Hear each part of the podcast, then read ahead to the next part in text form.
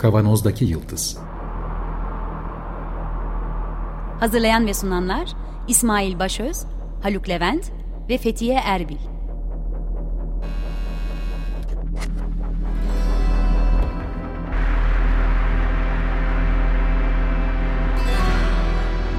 Bugünün penceresinden geleceğin ayak izleri. Zorlu Holding Sürdürülebilirlik Platformu Akıllı Hayat 2030, herkes için daha yaşanabilir bir dünya diler. Merhabalar, Açık Radyo'dayız. 95.0 Kavanoz'daki Yıldız programında sizlerle beraberiz yeniden.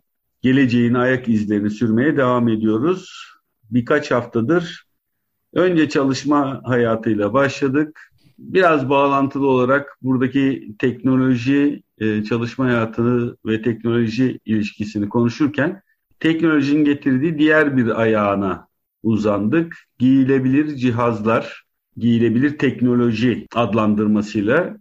Geçtiğimiz haftalarda kabaca bunlardan bahsettik. Sağlıkta, sağlık sektöründe nasıl kullanıldığına dair bir takım örnekler verdik.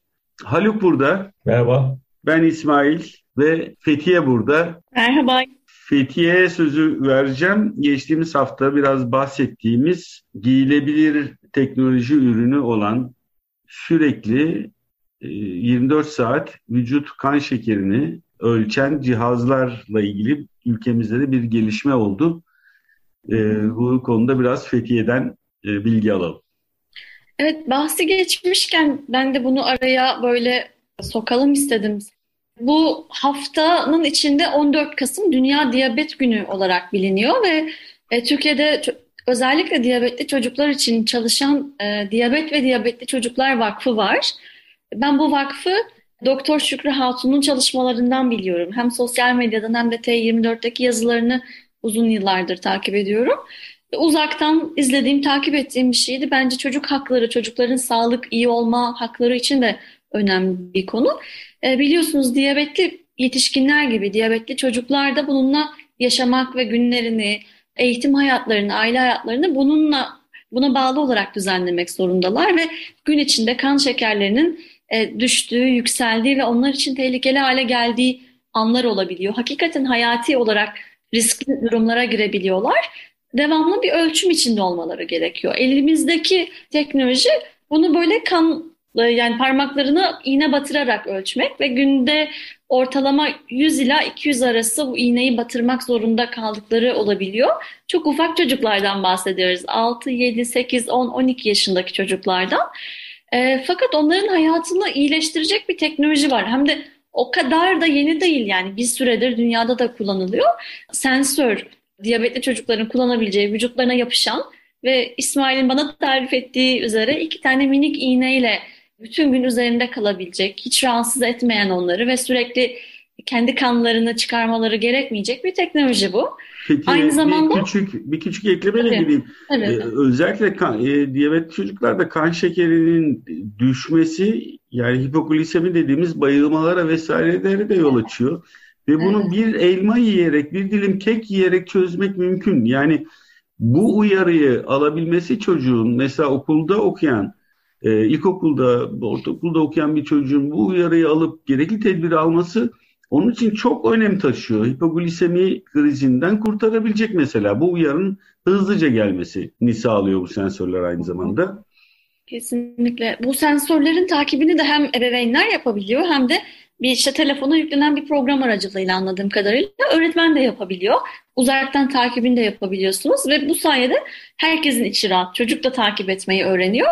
Hem e, o iğne batırmaktan kurtulmuş oluyorlar hem de aynı zamanda araştırmalar şunu gösteriyor. Son 10 yılda yapılan araştırmalar bu sensörle takibi yapılan çocuklarda diyabetlerinin kötüye gitmediği hatta zaman zaman iyiye bile gittiğini gösteriyor.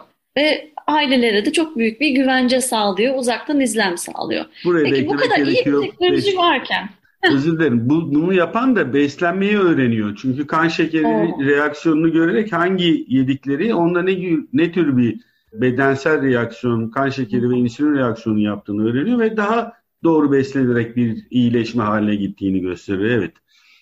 E, böyle iyi bir teknoloji varken, giyilebilir bir teknoloji varken Neden bu bir mesele halinde? Çünkü bunlar geri ödeme kapsamında değil. Yani siz bunu ancak kendi paranızı vererek alabiliyorsunuz, kendi imkanlarınızla alabiliyorsunuz ve öyle kolaylıkla kendi imkanlarınızla alabilecek bir şey değil. Çok masraflı.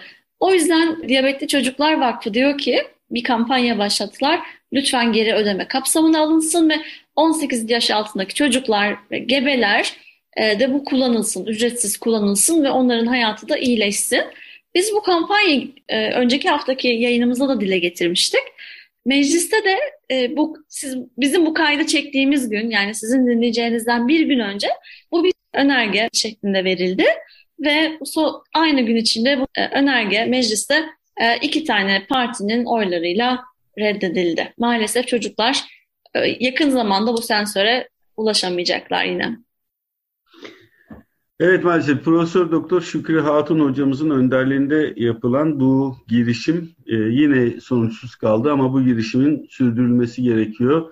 E, bu konuda da e, dinleyicilerimizi haberdar etmek istedik. Biz de tekrar hı hı. belki bunun üzerine tekrar bir konuşma yaparız.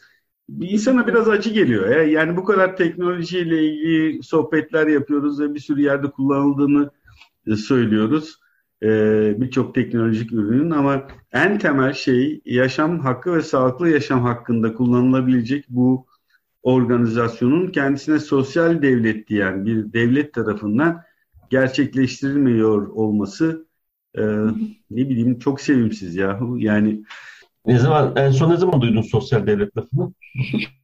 sosyal devlet Geçen yüzyıl olabilir mi bilmiyorum. O 1994. Yani, hayır ama hayır, şimdi sizin orada burada Medyaskop'ta falan yaptığınız programlarda ara sıra duyuyorum yani.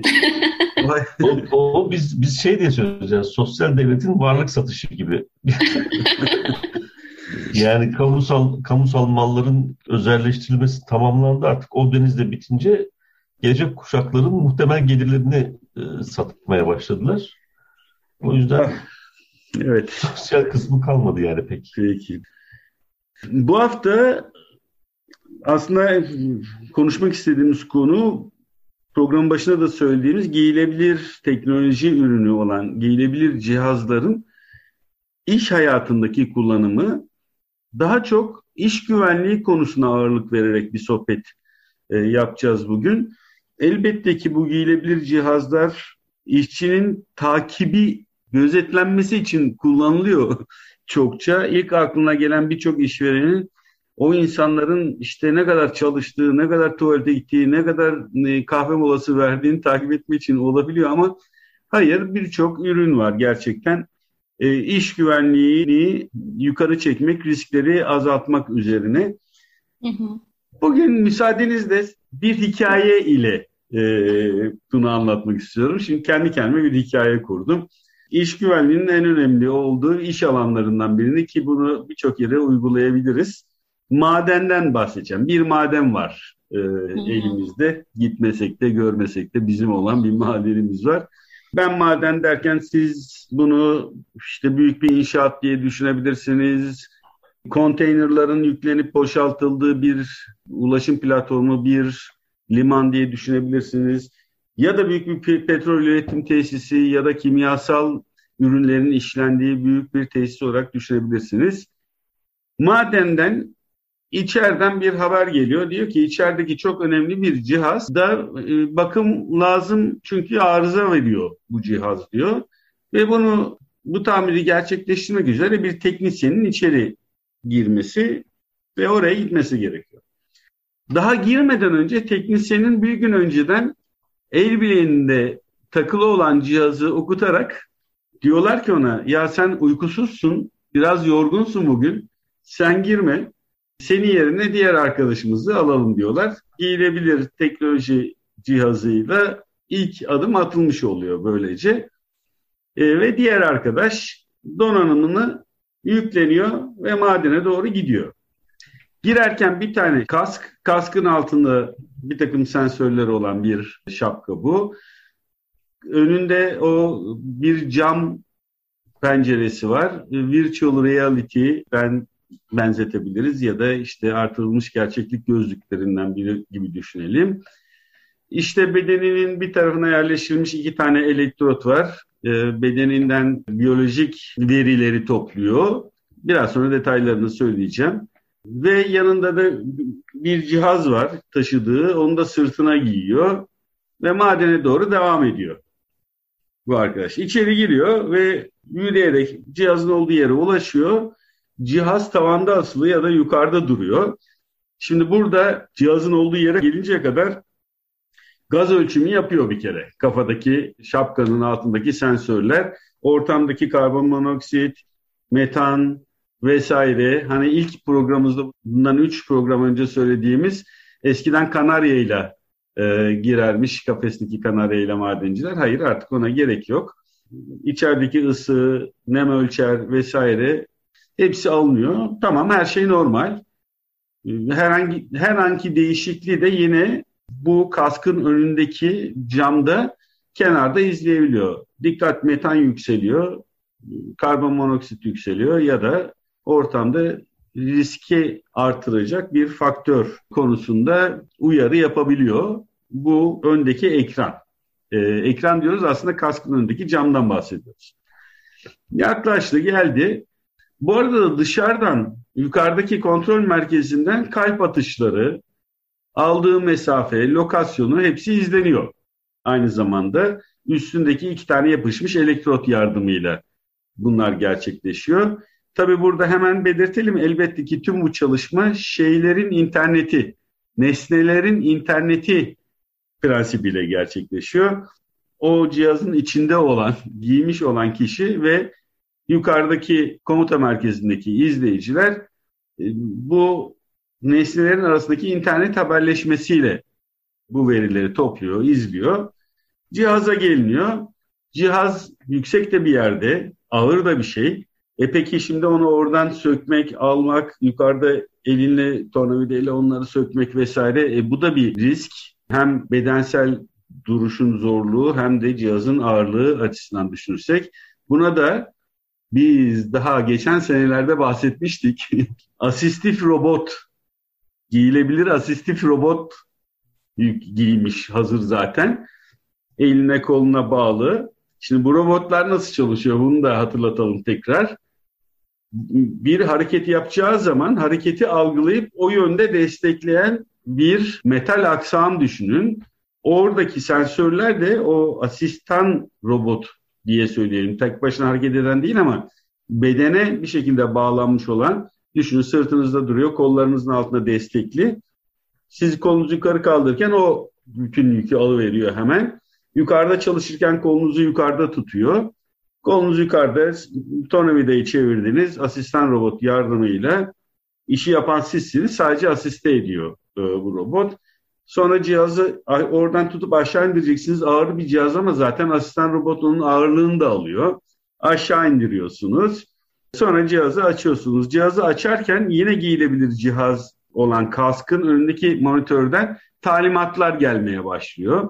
Yazılı talimatlar. Fakat bu cihaz aynı zamanda pardon bu giyilebilir kaskımız aynı zamanda kamera da içerdiği için kendi verisini toplayıp yine o görüntüleri yukarıdaki kontrol merkezine de göndermeye devam ediyor. Yapılan işi sesli söylüyorsunuz ve bu ses de kayıt altına alınmış oluyor. Hangi işin yapıldığı vesaire. Çünkü kulaktan da size şimdi bu kapağı açacaksınız, bunu kaldıracaksınız.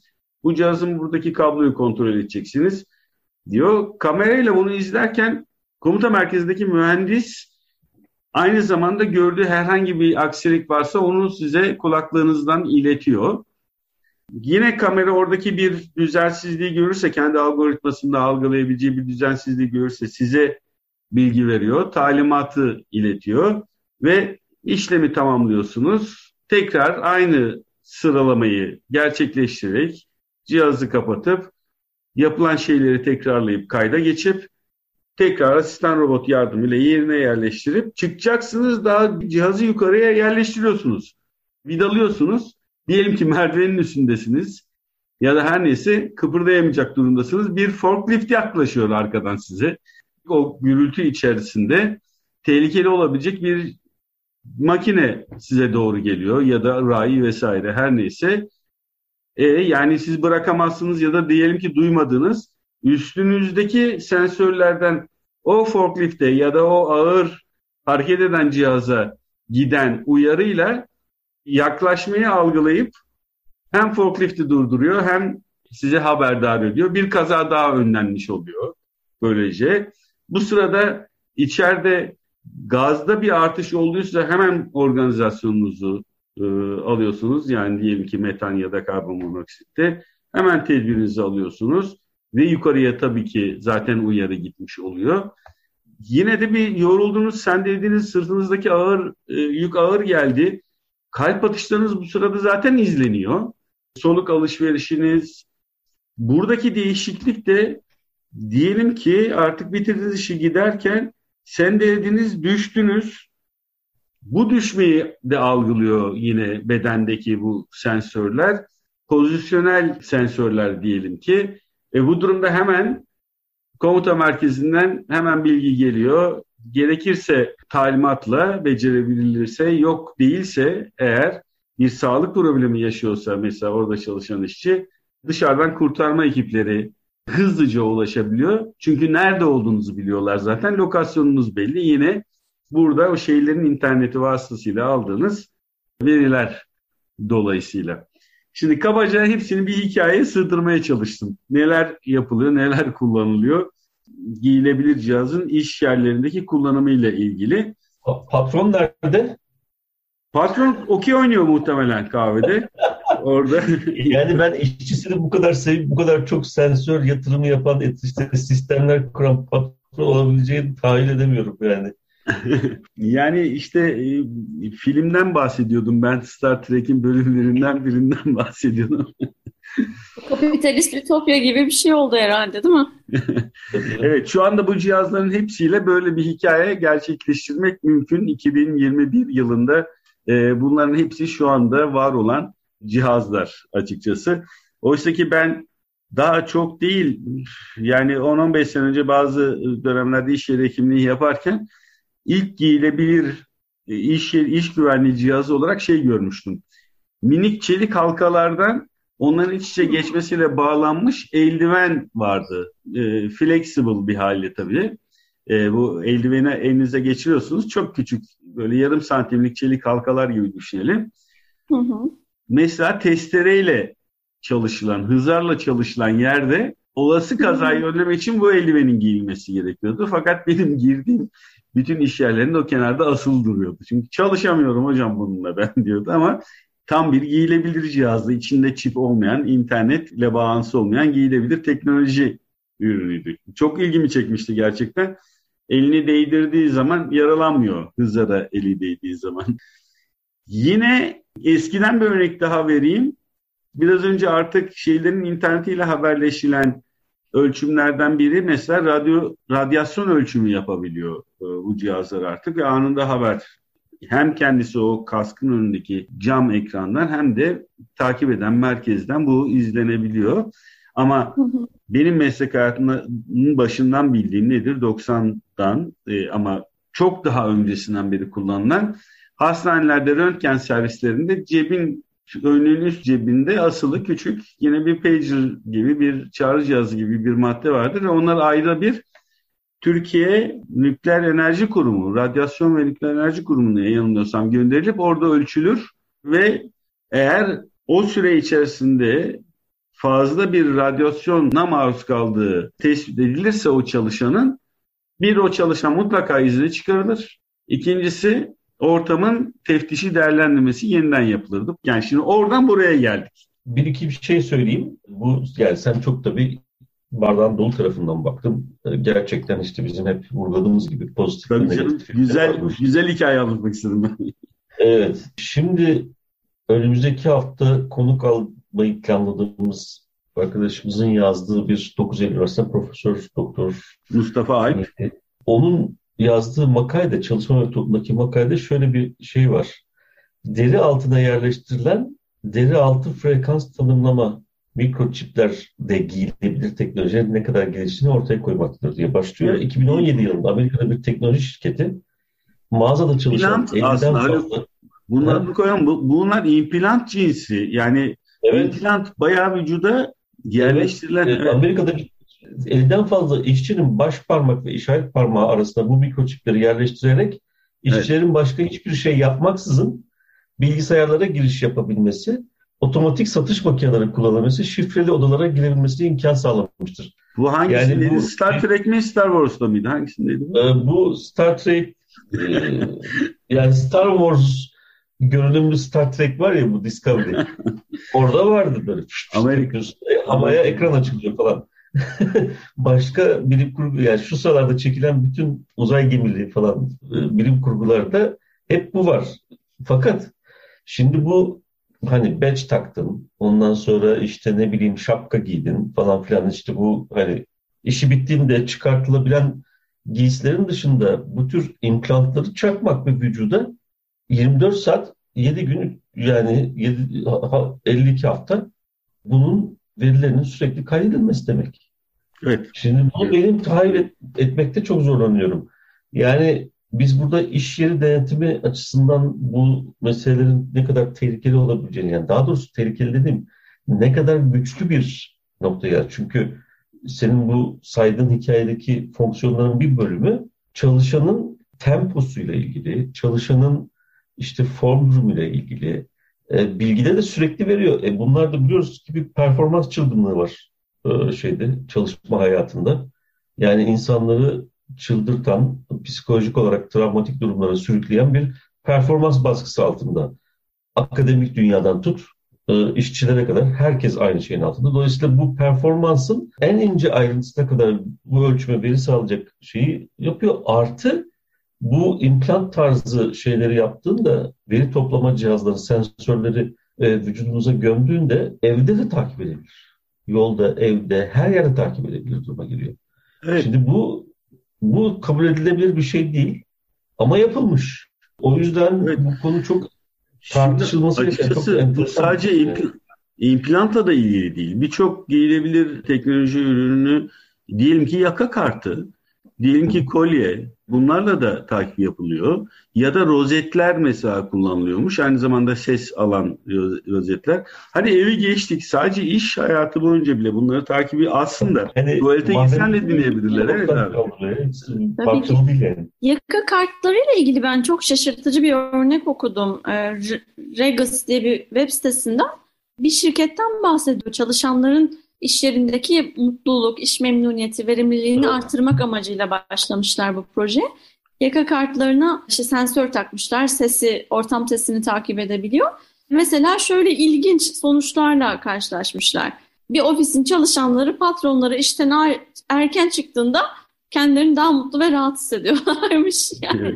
ya da molalarda bir çağrı merkezi çalışan, çalışanın olduğu şirket molalarda gene bu sesleri dinleyerek şunu fark etmiş bu insanlar, çalışanlar molalarını çoğunlukla iş yerindeki sorunları çözmeye harcıyorlarmış. E, tabii ütopik bir dünyada ne yapmışlar? Çalışanların da daha fazla konuşma fırsatı bulacağı şekilde düzenlemişler iş yerlerini. Verimlilik %10 artmış. Peki bizim gerçek dünyamızda ne olacak? Sen nasıl molalarında benim arkamdan öyle konuşuyorsun diye patronlar insanların işine son verecek, evet. cezalandıracak herhalde. Çok korkunç geliyor bana. Yani bu da olabilir, bu da olabilir. Gerçekten akıllı işletme mantığı, akıllı derken burada teknolojik bir şeyden bahsetmiyorum. Yani insani ve kapitalist açıdan bile akıllı düşünen iş organizasyonlarında buradaki gerçekten verimi artırmak ve insanların günlük hayattaki refahını, mutluluğunu artırmak için de kullanabilirsin bunu. Hep söylüyoruz teknoloji nasıl kullanacağınla ilintili. Ama çok genç bir arkadaşımla e, yaptığım bir sohbette daha önceki programlarımızda da bahsetmiştim sanırım. 30 yaşında otomasyon ve yapay zeka çalışıyor. Türkiye'nin büyük firmalarından bir tanesinde uluslararası ortaklığı olan bir firmada direkt olarak gülümseyerek şey dedi abi dedi bizde teknoloji ve otomasyon dedi ancak iş gücünden daha ucuza gelirse gündeme gelir. Birincisi Türkiye'de zaten iş gücü yeterince ucuz. Onun için otomasyon konusunda o kadar hızlı hareket etmemesi ni beklemiyoruz dedi. İkincisi de diğer o diğer teknoloji bizim bugün bahsettiğimiz giyilebilir cihazların sadece güvenlik ama iş yerinin kar amacını gözeten bir güvenlik amacıyla ve eski çalışma kafalarıyla biraz önce verdiğimiz örnekte çok fazla mola verdin. Hadi çalış, makinenin başında dur şeklinde bakıldığını ifade etmişti. O, evet yani böyle hani çay içiyorsun falan filan birinci işte ikinci işte bir titreme gelebilir insana. Yani. Peki küçük bir anekdot, küçük bir anekdotla bitirelim. Bundan yıllar önce iş yerlerinde Amerika'da büyük işte fabrikalar düşünelim işte bölmeler var aralarında vesaire falan filan makinelerin arasında dolaşan insanlar var ve işçilerin çalışıp çalışmadığını izlemek üzere kameralar yerleştirilmiş daha bu kameralar yeni çıktığında 30-40 yıl önce diyelim ki ve işçiler bir süre sonra mahkeme açmışlar arkadaş bu nedir sürekli izleniyoruz diye mahkemede iş veren şey demiş ya kim çalışıyor kim çalışmıyor ne oluyor ne bitiyor izlemek istiyorum yani çok makul gelmiş mahkemeye ama işçiler kazanmış mahkemeyi. Hmm. Savunmaları şu. Ya abicim burnumuzu karıştıramıyoruz yahu işte. Özel hayat nerede başlıyor, nerede bitiyor hepsi birbirine giriyor ama. Evet. E, fabrika. Süremizin sonuna geldik yine bu haftada.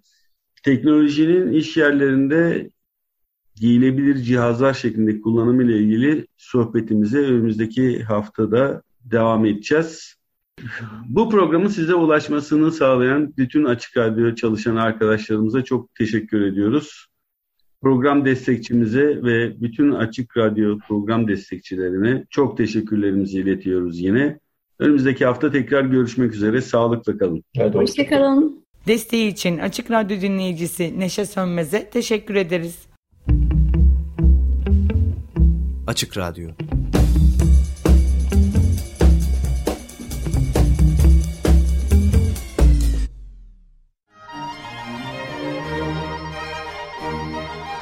Gezginin Şarkısı Rönesans'tan barok döneme yaratıcı dehanın keşfi.